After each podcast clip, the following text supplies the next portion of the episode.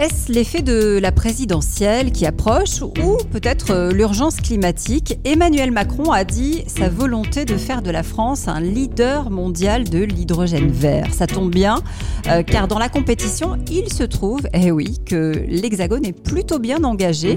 Une cinquantaine de pionniers ont déjà commencé à défricher le terrain et parmi eux, nos invités. Bonjour Jean-Michel Amaret. Bonjour. Merci d'être avec nous. Vous êtes à la tête d'Ataway, A-T-A-W-E y.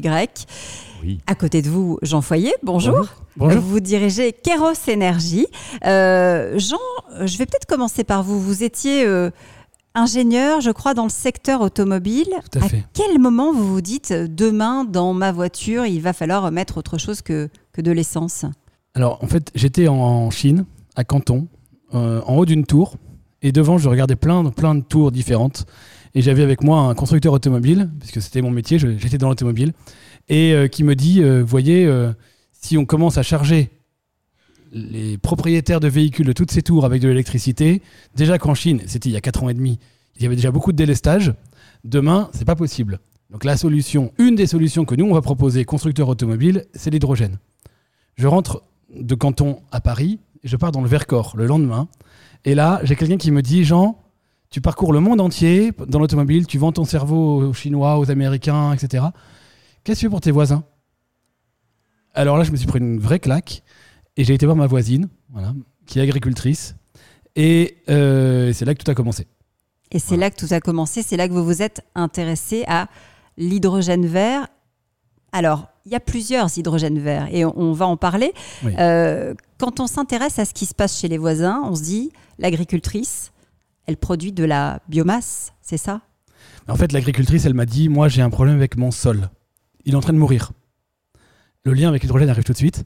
Si on peut réussir à faire renaître son sol avec une culture de jachère, entre guillemets, c'est des énormes raccourcis que je prends, euh, mais on met une plante sur de la jachère, c'est-à-dire qu'on ne prend pas la place d'une culture, hein, eh bien, on peut avoir une solution pour fabriquer de la biomasse. Donc, elle va produire en fait de la biomasse. Et une partie de cette euh, culture peut être utilisé pour créer de, de l'énergie. Et en l'occurrence, moi, je vais produire du gaz et donc de l'hydrogène. Finalement, euh, c'est du bon sens paysan que vous avez euh, remis ah en circuit. Tout simplement. C'est un circuit ultra court euh, de la ferme à, à, la voiture, quasiment sur 30 km maxi.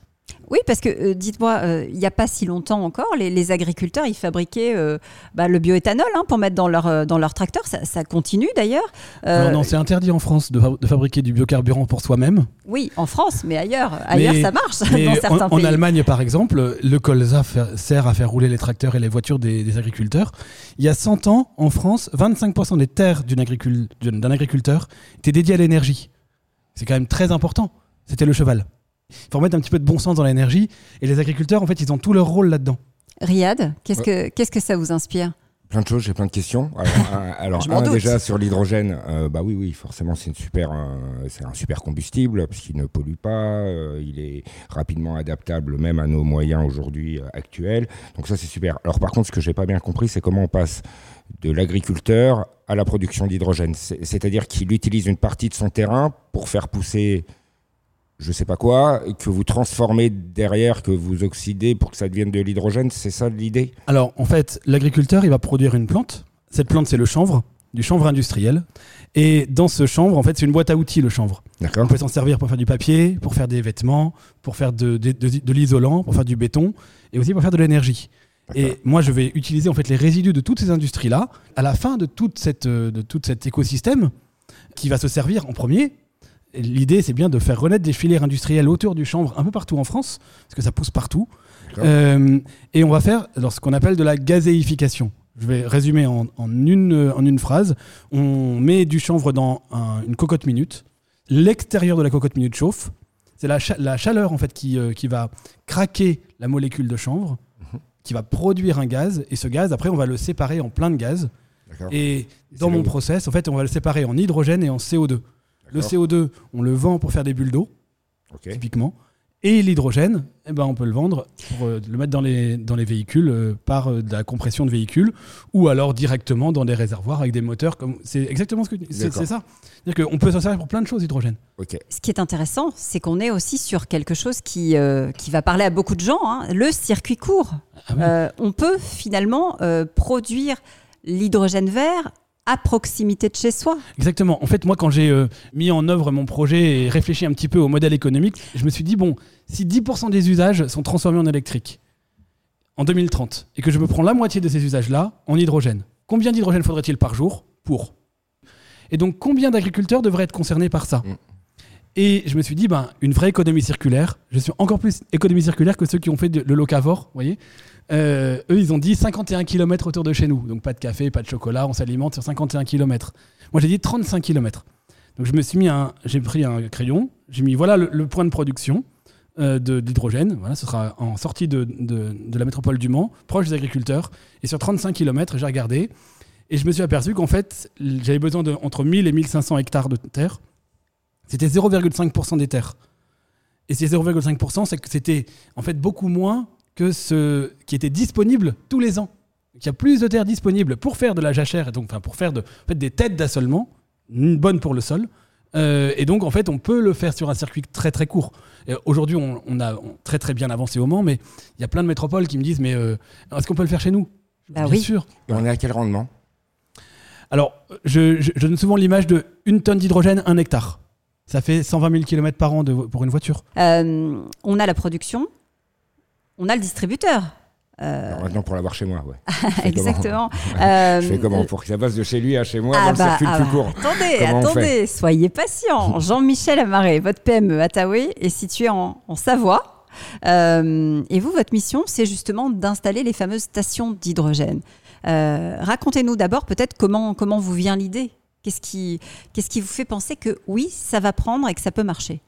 L'idée, c'est un cheminement en fait, puisque au, tout début, on s'est lancé avec mon associé Pierre-Jean Bonnefond dans, le, dans la construction de, euh, de systèmes de stockage d'énergie, puisqu'on a la volonté était d'utiliser l'hydrogène pour stocker l'énergie qui, dans notre vision, sera excédentaire euh, dans le futur par production d'énergie renouvelable ou autre mode de production, mais l'enjeu est plutôt de stocker plutôt que de la produire. Et, de ce fait, l'hydrogène nous a plu, nous a séduit. On a travaillé dès, 2012 euh, euh, des, systèmes pour stocker l'énergie, d'abord pour les sites isolés. Et, euh, en bonne, en bonne start-up qui cherche son marché, bah, on a pivoté pour aller vers là où il y avait de la demande en lien avec la mobilité. Et, comme on avait développé des électrolyseurs, enfin un électrolyseur qui nous servait pour nos systèmes complètement intégrés pour les sites isolés, il était assez simple d'adapter, d'ajuster nos produits pour aller vers des stations de, production euh, d'hydrogène pour la mobilité. On a d'abord alimenté des vélos euh, avec une société, Pragma Industrie, qui fait des vélos hydrogène françaises à, Biarritz. Euh, puis ensuite, on est passé assez rapidement vers des, stations compactes pour des petites flottes de voitures, 5 voitures. À l'époque, alimenter 5 voitures euh, en 2016-2017, mhm. c'était déjà un gros enjeu. Il y en avait peut-être une, allez, une cinquantaine de voitures en France. Donc, on, a adressé une, bonne partie de, des, flottes. Et puis, on, est, on monte progressivement en termes de taille, puisque maintenant, on fait des stations qui sont capables d'alimenter soit plusieurs centaines de voitures par jour, soit des véhicules plus lourds, des bus, euh, des camions euh, ou, d'autres engins. On en voit de, plus en plus hein, rouler et, euh, c'est écrit dessus d'ailleurs, je, roule à l'hydrogène. vous êtes allé vite quand même parce que vous détenez, je crois aujourd'hui, arrêtez-moi si je me trompe, 40% c'est ça du, marché.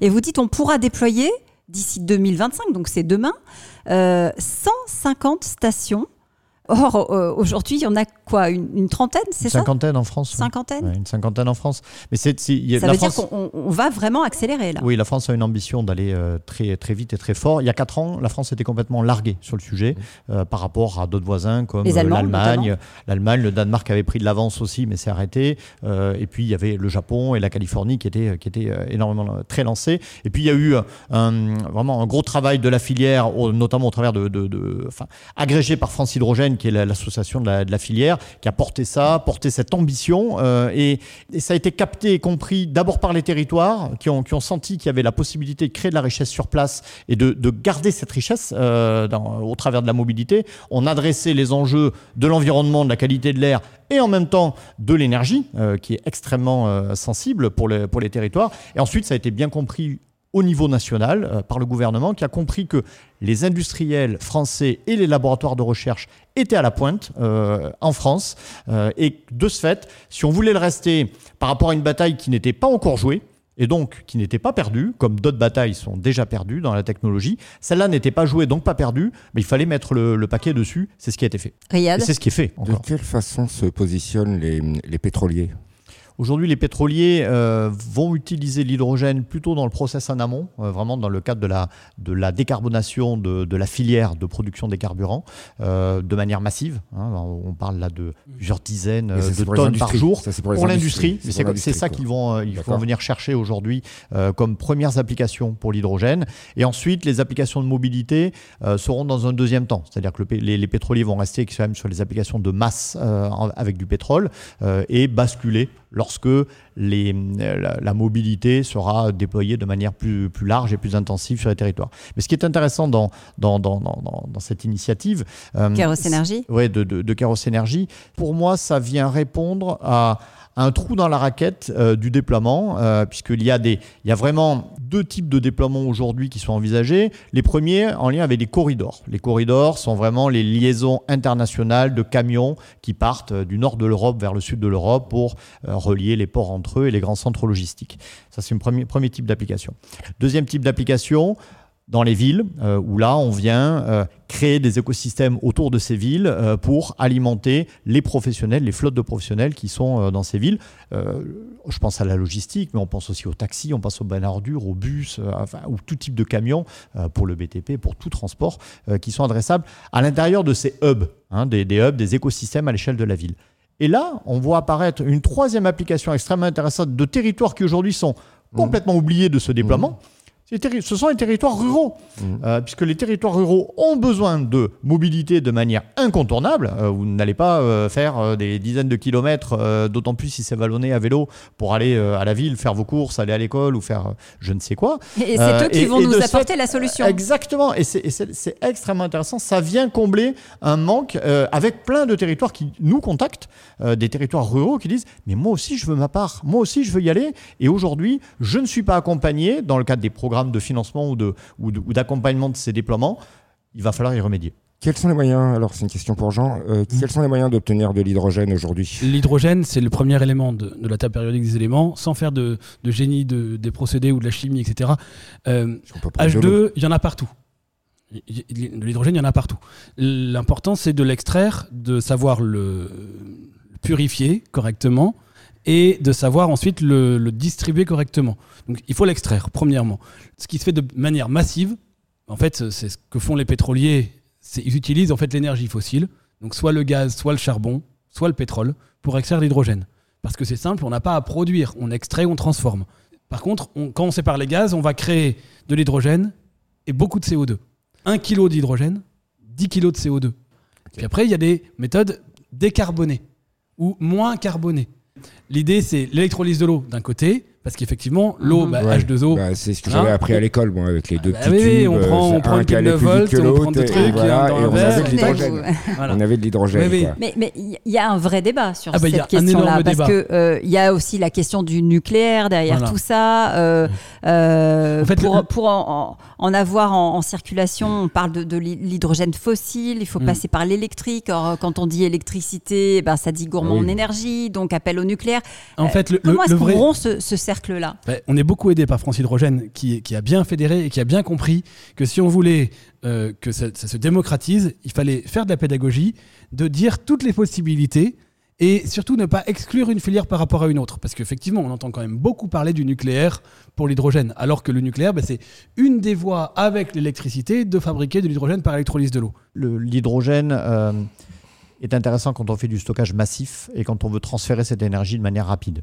si on va se trouver dans un, dans un contexte où il y a de l'énergie renouvelable à profusion parce qu'on est dans des pays où le rayonnement solaire est extrêmement fort, on va le produire à partir de renouvelables. Quand on est dans un contexte où on a un, un réseau d'énergie décarbonée comme du nucléaire en France, on va pas le jeter à la poubelle parce que c'est décarboné et on est capable de produire un hydrogène complètement propre, euh, en tout cas qui ne vient pas polluer. Quand on est dans un endroit où on va avoir de la production à partir de charbon, forcément, on va pas intégrer cette cet électron produit à, partir de charbon dans l'électrolyse en se disant ah mais je fais de l'hydrogène vert. l'arsenal en fait des énergies. C'est ça que vous êtes en train de dire. Exactement. Ça peut pas être l'énergie qui va tout remplacer, euh, même si elle, aurait complètement la capacité de remplacer toutes les autres euh, énergies.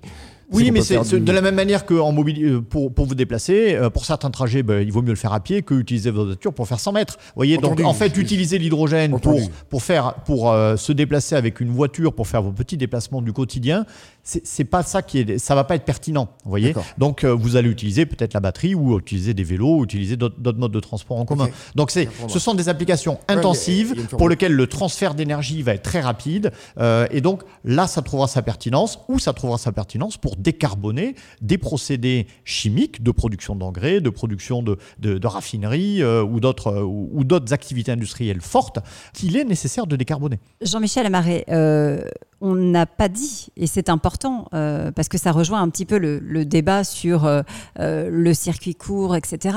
vous travaillez sur le projet Zéro Émission Vallée en, région Auvergne-Rhône-Alpes. Oui. C'est aussi ça l'ambition, c'est d'avoir des mobilités plus propres. Hein. c'est un peu l'enjeu qui se pose à nous aujourd'hui quand on parle réchauffement climatique et, compagnie. Oui, oui, quand je parlais de, territoires qui se sont emparés les premiers du sujet de, de l'hydrogène, il y a eu au tout début des, des premières villes pionnières, seules, isolées, dans leur coin, qui voulaient leurs démonstrateurs. Et puis ensuite, quand on est passé à l'échelle du déploiement, là, ce sont des territoires plus larges, euh, donc des régions, qui ont dit, sur ma région, je veux mailler ma région avec des stations, je veux déployer des stations, mais ne pas recréer la problématique, comme ça s'est fait en Allemagne, de, de la poule et de l'œuf, où on pose des stations en espérant que des voitures viendront, mais donc de déployer des stations et des véhicules autour, donc dans des logiques d'écosystème. Et c'est ça qui a été porté dans le cadre de Zero Mission Valley et qui est porté dans d'autres projets sur d'autres régions derrière qui, qui, emboîtent le pas de ces projets, puisque c'est le plus gros projet européen euh, qui, a été, engagé maintenant il y a, trois ans euh, sur le territoire Auvergne-Rhône-Alpes. Et, dans ce cadre-là, euh, vous avez présenté aussi un modèle de, de, station mobile. Je voudrais qu'on en dise un mot parce que c'est assez génial. finalement, vous vous êtes aperçu que ce que vous faisiez pour, pour un chantier, par exemple, eh bien, vous pouviez l'utiliser pour que ça devienne quelque chose euh, d'efficace pour euh, monsieur, madame, tout le monde. On est au contact des clients depuis, euh, des années et on voit bien à quelles difficultés ils sont confrontés pour monter des projets, les financer, les déployer. En fait, ça prend énormément de temps. Hein. On, est, sur des, des, des, temps de cycle qui sont autour de trois ans. À partir du moment où un territoire se dit, tiens, je veux faire quelque chose, il aura ses premiers véhicules qui tourneront au bout de trois ans. Parce que bah, il faut poser des permis de construire, il faut obtenir des autorisations, il faut, calculer quelle bonne taille je veux mettre de stations, pour combien de véhicules, est-ce qu'il me faut des stations adaptées aux véhicules que j'ai aujourd'hui ou dans les deux ans qui viennent, ou alors est-ce qu'il faut que je, calcule mes stations pour des, flottes de, des tailles de flotte qui seront dans dix ans. Et donc notre volonté était d'amener des solutions qui permettent d'amener de la flexibilité et de la souplesse. D'où ces solutions euh, mobiles. Donc ce sont des stations qui vont vers les véhicules plutôt que les, véhicules qui vont à la station et, et, qui répondent à soit des usages temporaires, des usages de transition, des usages de démonstration. Euh, pour monter des projets, il faut avoir des usagers, euh, que ces usagers aient testé des véhicules. Pour tester des véhicules, bah, il faut bien les faire tourner et donc les alimenter. Donc ça sert aussi à ça. Ça sert à des usages saisonniers. Chambéry, on a toutes les stations de ski euh, qui, décarbonent leur, leur, mobilité. Ça tourne pendant 5 mois dans l'année. Ça tourne pas 12 mois dans l'année. Donc, et, et, pour les, les, les villes du littoral, c'est la même chose. on tourne pas non plus 12 mois dans l'année. Donc d'avoir des, des, des stations qui se déplacent en fonction des applications, des usages, c'est ça. Et puis, dernière application, les chantiers des travaux publics ou des bâtiments qui, eux, par définition, se déplacent tout le temps. Proximité, agilité, finalement, ça, fait aussi euh, partie des, maîtres mots hein, du développement de, cette filière de, l'hydrogène et de l'hydrogène vert notamment. Merci, messieurs. Merci beaucoup, euh, nous parler de cette filière qui est en plein développement ici en France dans Nation Entreprenante. Merci.